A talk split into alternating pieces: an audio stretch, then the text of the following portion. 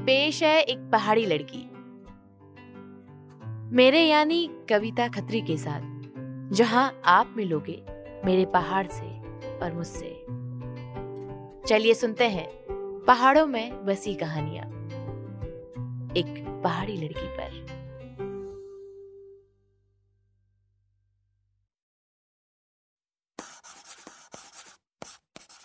दादाजी प्रणाम। पता नहीं कितने टाइम बाद आपको ये चिट्ठी लिख रही हूँ। आजकल हमारे गाँव में पोस्ट मास्टर भी तो कम ही आते हैं। और आपका कोई तार भी नहीं आया पिछले कुछ हफ्तों में। दादाजी, अपने यहाँ वो पुराना वाला माहौल नहीं है। आपको पता, जो बगल में दादी है ना, जो मुझे बहुत खाना खिलाती थी, उनके वहाँ आजकल मेरी नई भूली हुई है। पर वो मुझे अब वैसा पुराना वाला प्यार नहीं करते। मुझे स्कूल तक छोड़ने और लेने भी कोई नहीं आता। पापा सुबह थराली चले जाते हैं, सीधे रात को नौ बजे आते हैं। और माँ दिन भर खेतों में, गाय भैंसों में लगी रहती है। मेरे भाई तो मेरे साथ स्कूल भी नहीं जाते। वो बोलते हैं कि उन्हें लड़के चढ़ाएँगे, कि लड़की के साथ स्कूल जाता है। इसलिए मैं सुबह सुबह अकेले स्कूल जाती हूँ। शाम को जब घर आती हूँ तो खाना ठंडा हो जाता है। कभी कभी सोचती हूँ कि, काश आप होते तो गर्म करते। आप सोच रहे होंगे ना कि मैं कितनी शिकायत कर रही हूँ, पर यहाँ मेरी इन छोटी छोटी शिकायतों को सुनने वाला कोई है ही नहीं। जब आप घर पे थे तो मैं बस खेलती रहती थी। अभी आपकी याद आ रही है। बहुत। कितना अजीब है ना, जब हमारे पास वो होता है जो हमें चाहिए, उस वक्त बिल्कुल परवाह नहीं होती। और वही चीज़ जब दूर चली जाती है तो हम भी उससे कई दूर हो जाते हैं। परसों हमारे गाँव में मेला था, शिवरात्रि वाला। वो हमारे पड़ोस वाली दीदी नहीं है, जो श्रीनगर पढ़ती है।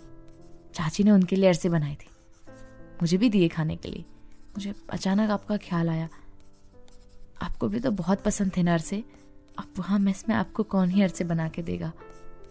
लेकिन जब आप अगली बार छुट्टी पर आओगे ना तो मैं आपके लिए ढेर सारे अरसे बना के रखूँगी। मुझे ना आपकी बहुत याद आती है। मुझे आपकी सारी कहानियाँ सुननी है। कि कैसे आपके कंधे पे गोली लगी थी और आपके मेस में किस दिन कौन सा खाना बनता है और किसके घर से कितने तार आते हैं। वो वाली तो मुझे पक्का दोबारा सुननी, वो शहीद जसवंत सिंह वाली। आपके साथ कबीर के दोहे भी गुनगुनाने हैं। आपका हाथ पकड़कर पूरा देवाल बाज़ार घूमना है।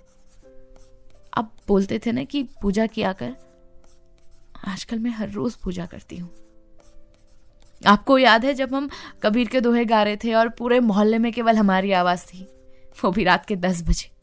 और उस दिन दादी ने हमें खूब डांट लगाई थी कि मैं पढ़ क्यों नहीं रही। लेकिन अब तो दादी भी कुछ नहीं बोलती।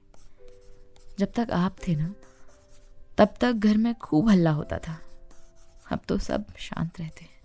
पर आपके पास तो गोलियों की आवाज़ें आती होंगी ना? वो हमारे भूगोल वाले गुरुजी कहते हैं कि चाइना बॉर्डर पे बहुत लड़ाई होती है। और वो ये भी बोल रहे थे कि वहाँ ठंडा भी होता है। आप ना हमेशा जैकेट पहन के रखना। वही वाली जो दादी ने आपके लिए बनाई थी। हाँ आपको एक बात बताऊँ, जब आप मेरी ये वाली चिट्ठी पढ़ोगे ना, तब तक मैं तीसरी क्लास में पहुँच जाऊँगी। और फिर मैं आपको अच्छी अच्छी कविताएँ लिख के भेजूँगी। आप वहाँ पढ़ना और मैं यहाँ। ऐसे में हम साथ साथ कविताएँ पढ़ते रहेंगे। और जब आप घर आओगे ना तो हम कविता बाजी वाला खेल खेलेंगे। अच्छा दादाजी, ये बताओ, आपकी वर्दी में नए सितारे लगे या नहीं? आपको पता, आज दिन में दादी भी चिट्ठी में यही लिखवा रही थी भैया से, और दादी ने भी ठीक यही बात पूछी है। आजकल क्या है ना, मैं दादी के साथ सोती हूँ तो मुझे सब पता चल जाता है। आज मैं और दादी खेत भी गए थे, आलू बोने के लिए, इसलिए मैं बहुत थक गई हूँ, पर आपके जितना नहीं। माँ बोल रही थी कि कल पोस्ट मास्टर आएँगे। फिर मैं आपको दो चिट्ठियाँ भेजूँगी, एक दादी की और एक मेरी। आप अपना ख्याल रखना दादाजी। अगली बार जब आओगे ना तो अपनी वो दूसरी वाली वर्दी लेके आना। मुझे देखनी है। आपकी पोती, किरण।